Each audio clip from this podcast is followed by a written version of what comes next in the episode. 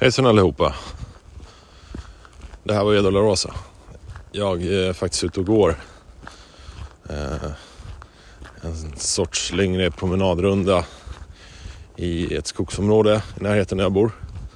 Och eh, kom på att eh, varför inte spela in en liten snudd på poddserien. Det är en idé som jag har haft sedan eh, Eh, jag startade poddserien att eh, jag skulle tala lite om eh, de andra podcasten som vi gjorde om Brian Schaefer och hans försvinnande.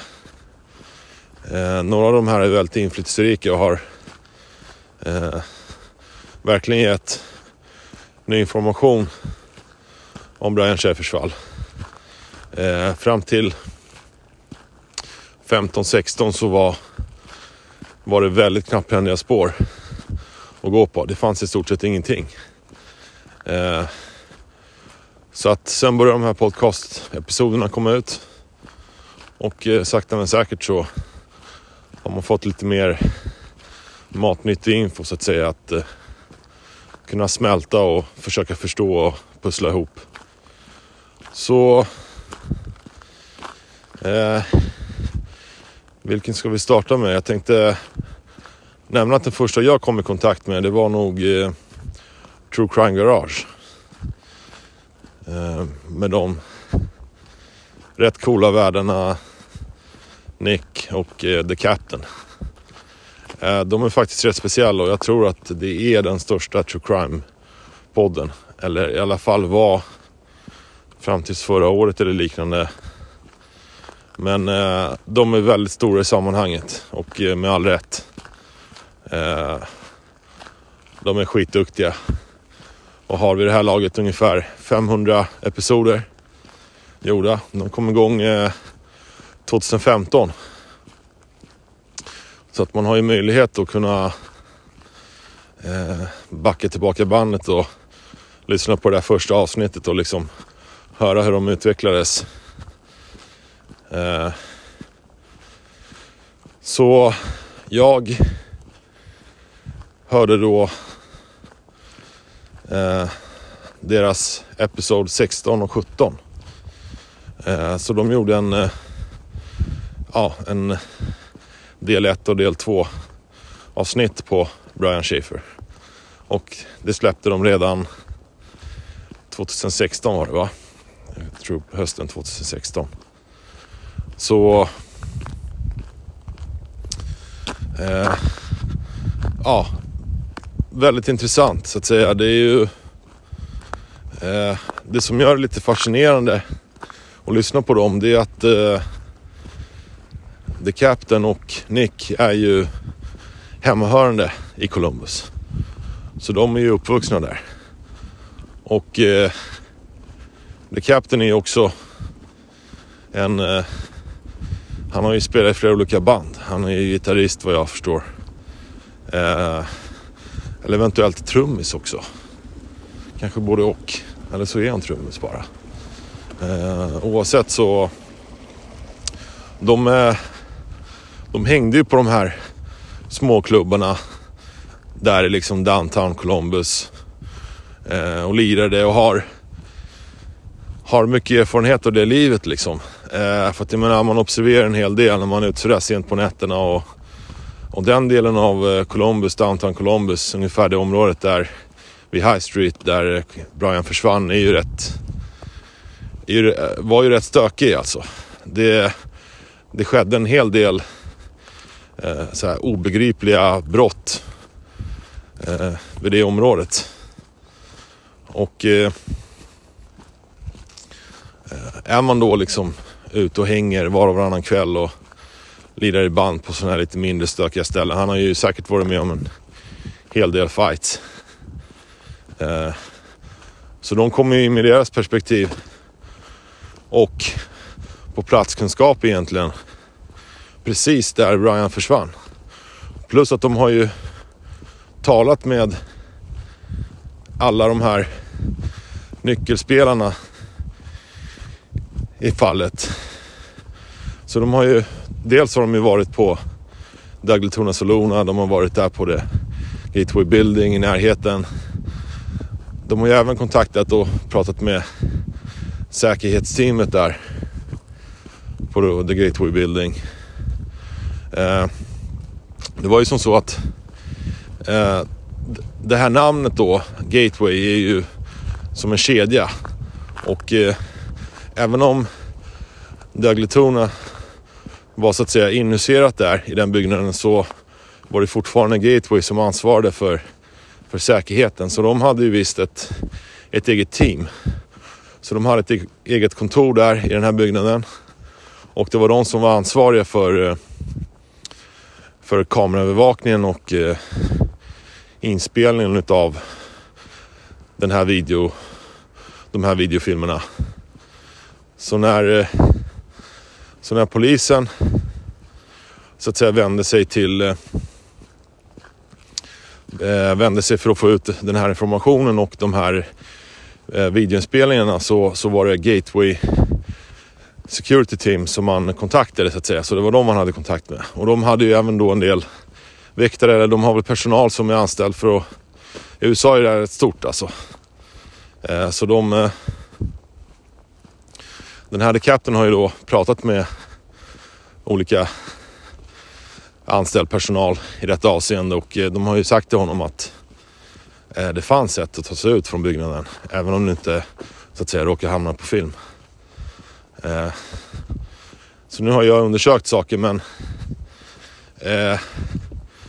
ja, man måste vara lite försiktig med med med de här eh, uttalandena för att eller det är egentligen inte uttalande. Han sitter i sin egen podcast och han har ju rätt att säga precis vad han vill. Så att, eh, eh han, han tillför egentligen bara matnyttig information och gör saker och ting mer alltså, in, intressanta. Eh, men eh, sen så har vi den här paradnumret som visar sig att The Captain var ju bekant med bandmedlemmarna som lirade i Ragletuna Salona den kvällen när Brian försvann. Och eh, ni kanske inte vet, men det var ju mycket spekulationer innan man visste namnet på det här bandet. Att många misstänkte ju dem, för att de låg bakom Brians försvinnande. Som typ att han följde med bandet i och med att den här sista kommentaren som är ganska känd nu vid det här laget att eh, Brian sa att han skulle ju eh, gå och tala med bandet. Han gick ju fram till eh, både Clint och Meredith och nämnde det, att han skulle gå och tala med bandet.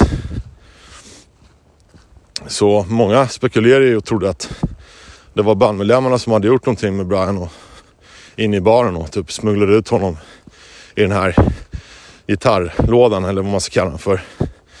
Eh, eller baslådan. Men eh, eh, nej, det verkar inte vara fallet. Men eh, då kanske vi kommer in på nästa podcast som då lyckades hitta namnet på det här bandet. Så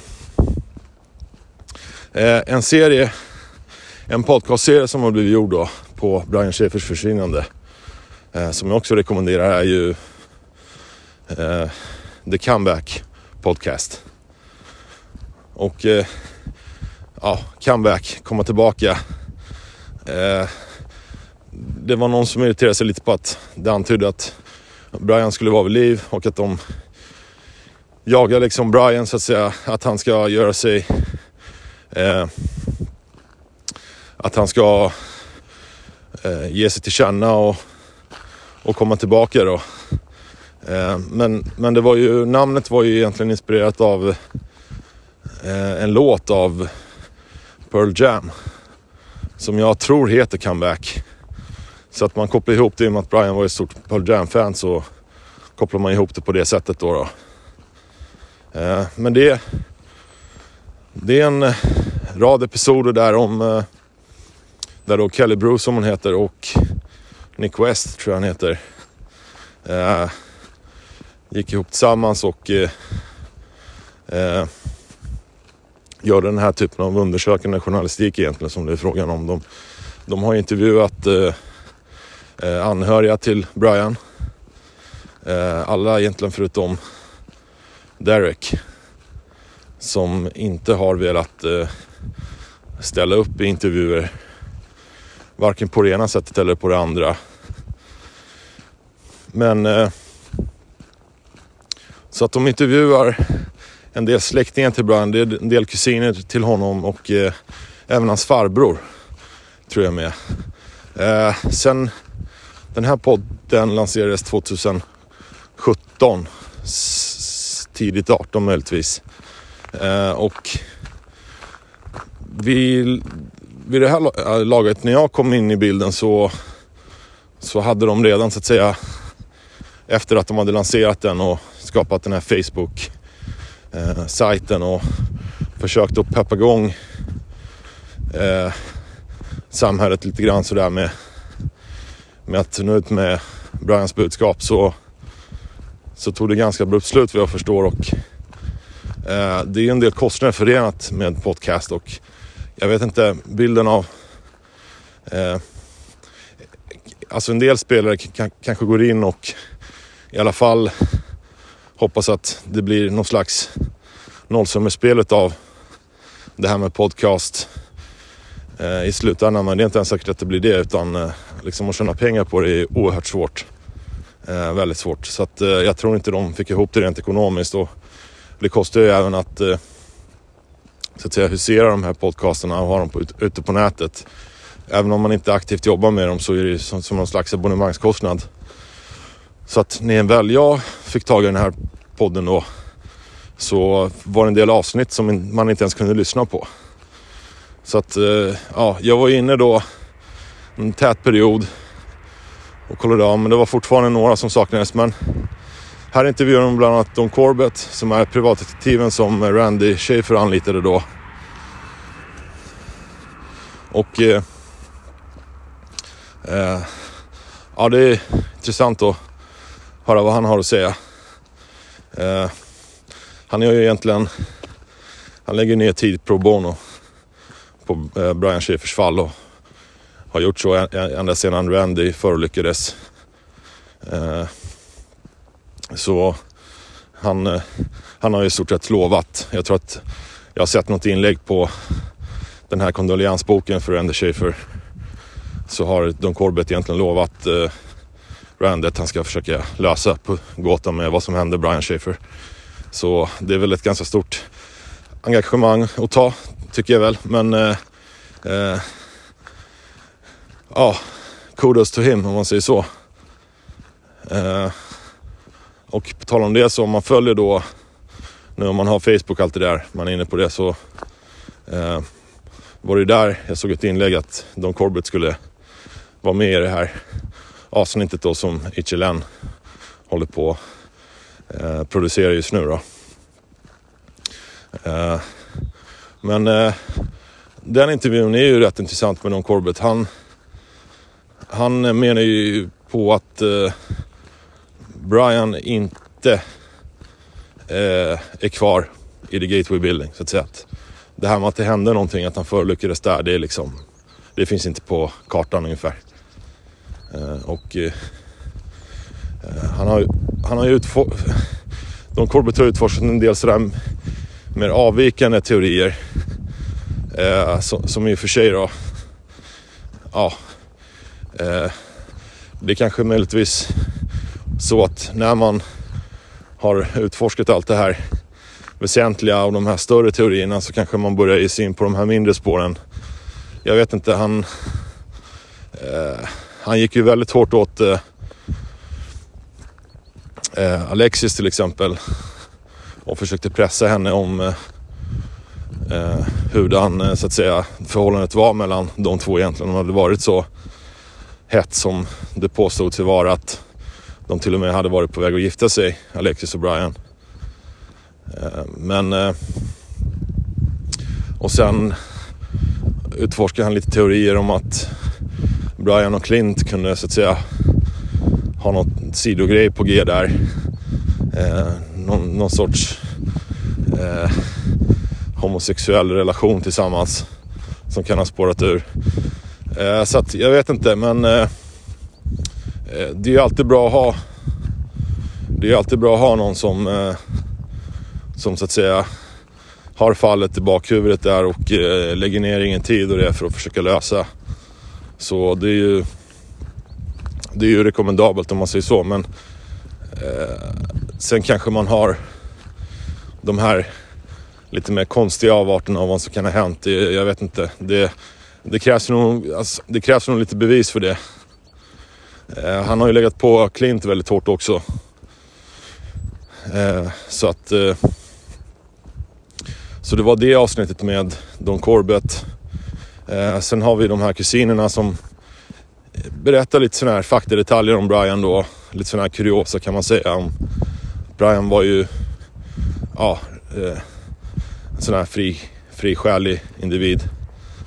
Eh, och gillade att lira eh, gitarr och musik och... Ja, nu kommer det tåg här men... Vink, vink. Nej men... Eh, nej men att han var lite så här, det finns ju några bilder på Brian när han ser väldigt så här grunge ut. Eh, han har ju långt hår och tror till och med dreads och Eh, och sen, ja nu kommer det ett tåg till här så att det kanske inte var meningen att man skulle beröra just det här ämnet.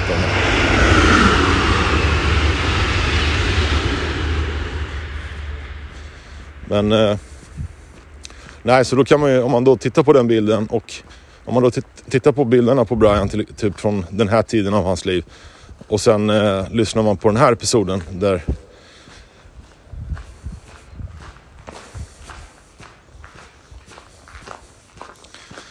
där då de här eh, kusinerna pratar om Brian så får man en rätt skev bild av hur läget var eh, 2006 när han faktiskt försvann. Men eh, det, är väl, det är väl så det är. Det, man har ju sina perioder i livet och eh, eh, Brian var ju lite sån här eh, ja, tjurskall eller han var ju rätt tävlingsinriktad också. Så att när han väl förför sig någonting då skulle han absolut göra det verkar det som. Så Eh, samtidigt gav man ju tecken på att vara väldigt konsekvent och stabil, tycker jag, när man har studerat i nästan åtta år. Eh, så Sen hade han ju även det här jobbet, han jobbade extra på JC Penny. Han jobbade där tror jag i fyra års tid. Så det är ju liksom signaler på att eh, han var liksom både och. Han kanske kunde hålla det där på en ganska balanserat sätt. Som inte kanske andra människor exakt klarar av att göra. Det blir antingen det ena eller det andra men i hans fall kanske han lyckades göra bägge delarna då. Eh, så sen så får vi även höra en intervju med Laurie Davis och det går inte att underskatta hennes eh, bidrag till hela den här historien med Brian Schaefer. Utan hon, eh, hon såg ju Randy bli intervjuad.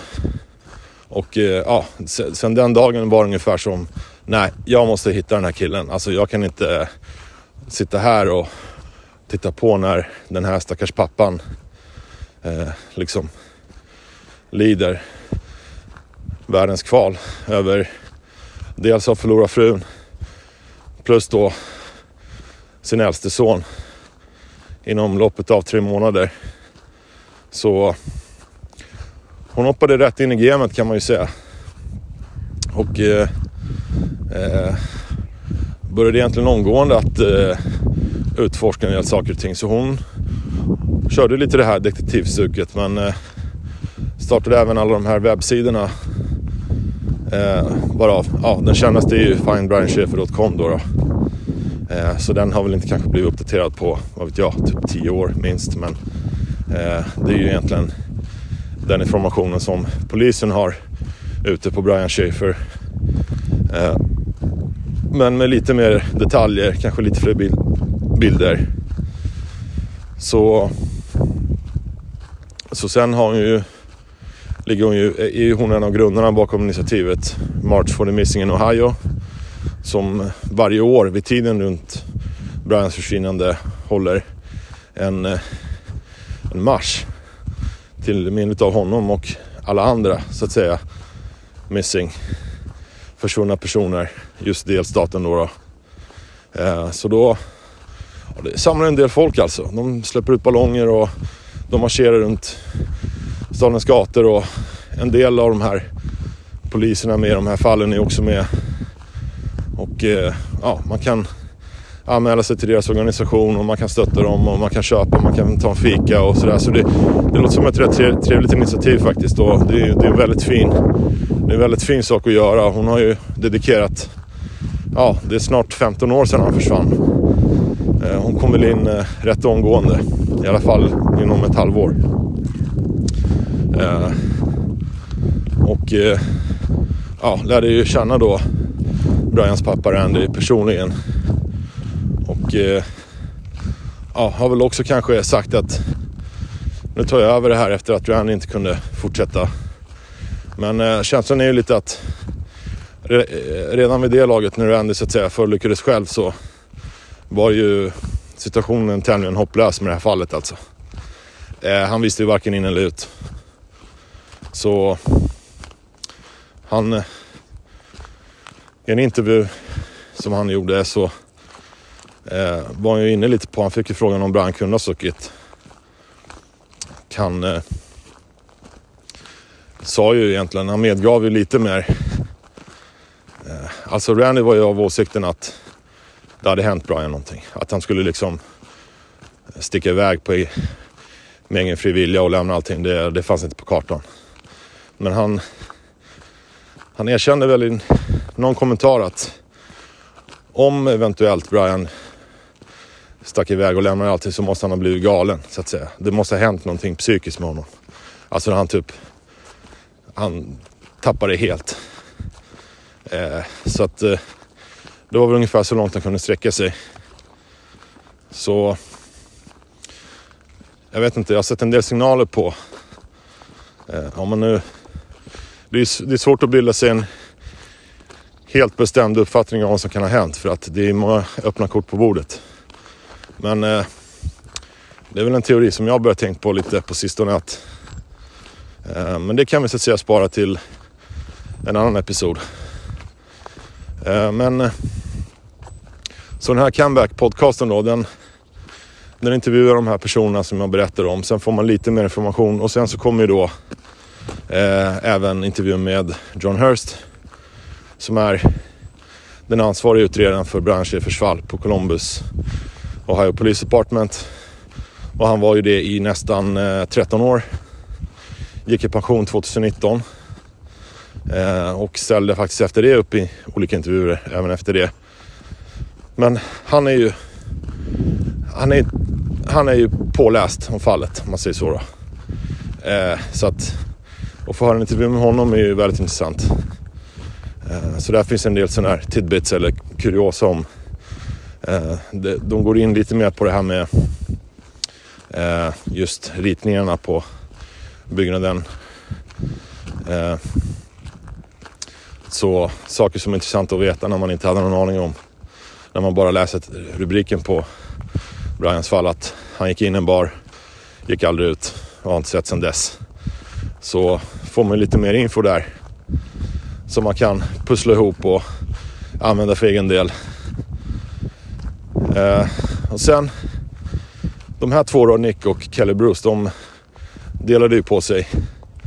Men eh, Kelly var ju definitivt intresserad av att eh, fortsätta det här äventyret med att försöka lösa pusslen om Brian. Så hon eh, startade ju 2019 då den här podcasten som jag refererar till i min egen serie som heter Brian Schaefer Dead or Alive. Och eh, det är fyra avsnitt än så länge. Och hon intervjuar ju John Hurst i ett par avsnitt där. Och sen intervjuar hon eh, även Brighton då. Som ju var en av de här sista tjejerna att prata med Brian innan han försvann.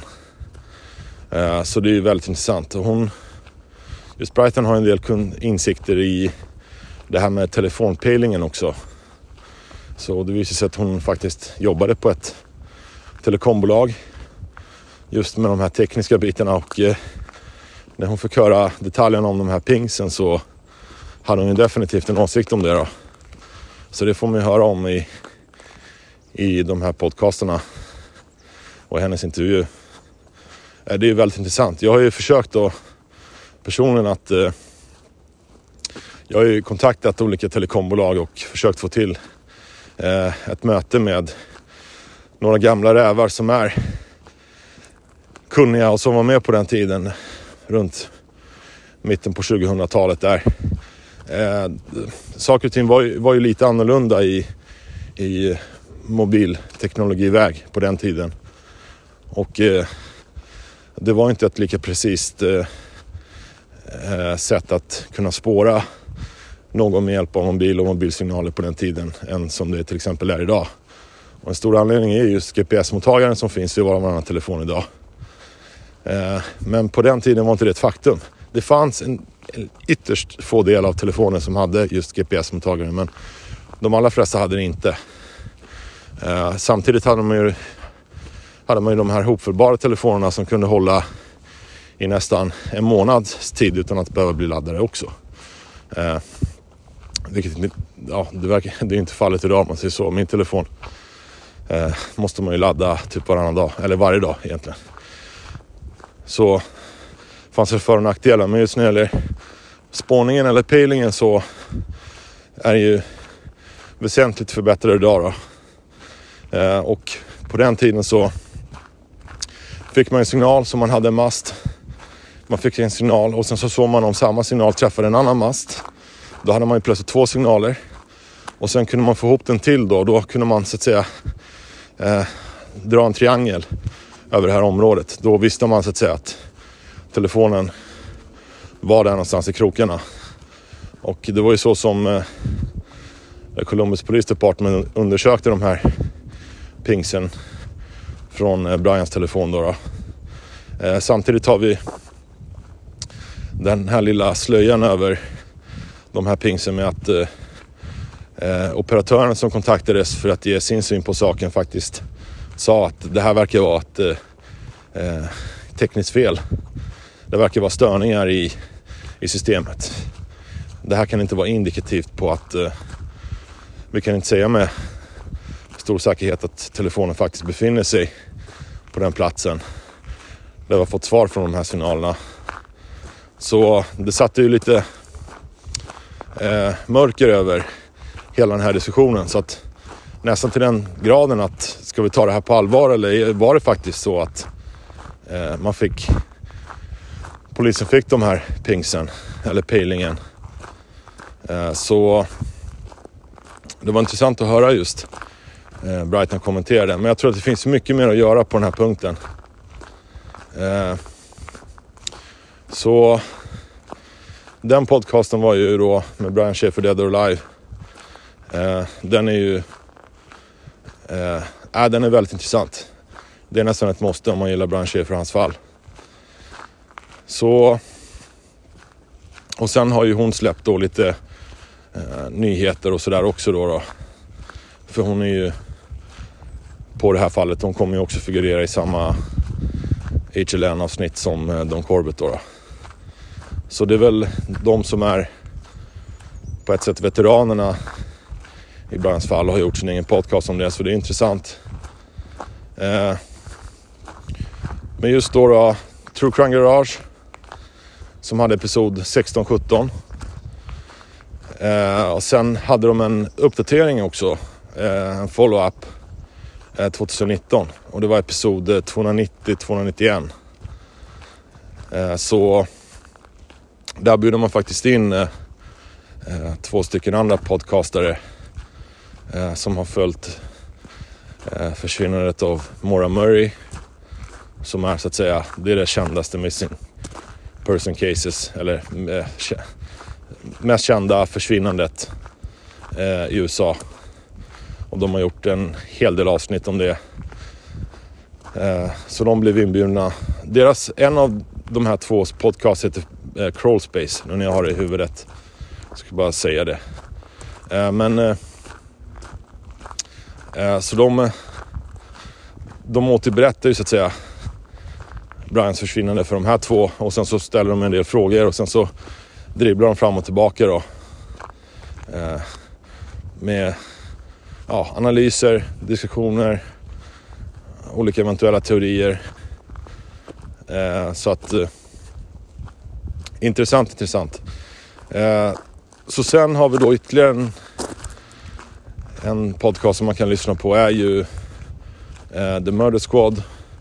Och de hade egentligen en del, de hade två episoder men i 75% av tiden så pratar de om enbart True, eh, true Crime Garage. Men eh, eh, så de har avsnitt ett mot slutet där, sista kvarten, börjar de prata om Brian Schaefer och sen har de avsnitt nummer två där de egentligen bara pratar om Brian Schaefers fall. Eh, så där får man ju än, höra, än, än en gång höra The Captain då och det som jag hörde under det avsnittet som inte jag har hört tidigare det är att eh, de här bandmedlemmarna tycks ha kommit ihåg att eh, när de väl tog sig ut från byggnaden på baksidan då av eh, The Gateway Building så var det ju en hel del folk som följde med. Jag har ju titulerat dem som de så kallade fansen men det var en stor grupp av människor.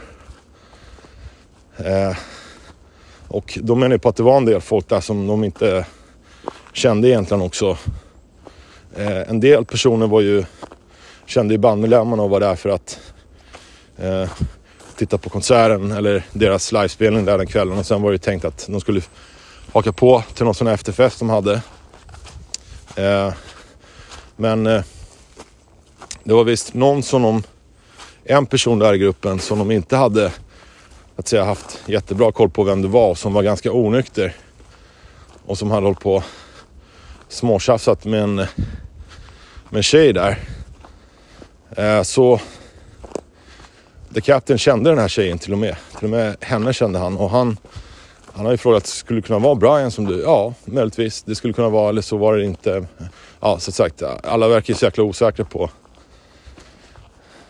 på huruvida det var honom eller inte. Men eh, ja, nej jag vet inte vilka växlar man ska dra på det där. Uh, The Captain är ju helt hundra på att Brian togs ut och förklarar med att eh, den här eh, korridorkameran som fanns uppsatt som ju egentligen fångade alla de här bandmedlemmarna och deras fans och deras vänner på bild. Eh, att det var ju bara en flok att inte Brian kom med där. Eh, så han nämner att han, han har ju velat eh, få eh, polisen att lämna ut det här materialet med de här videoinspelningarna. Men att eh, ja, de har vägrat då. då. Eh, så han menar på, får man ta sig en riktigt ordentlig titt på det där så kommer vi hitta att Brian är med där. Men, eh, eller om ni vill ha lite extra material att lyssna på nu höll jag nästan på att slå ihjäl mig där. Men eh, så får ni gå in på de här podcasten och lyssna. Och ett tips om man vill veta mer om Brian Schaefer och hans fall. Så då får ni ha det för den här gången. Och eh, hjälp jättegärna till med att sprida podden och, eh, och det så att vi får fler lyssnare och anhängare till Brians fall. Så får ni ha det så bra till nästa gång. Hej då!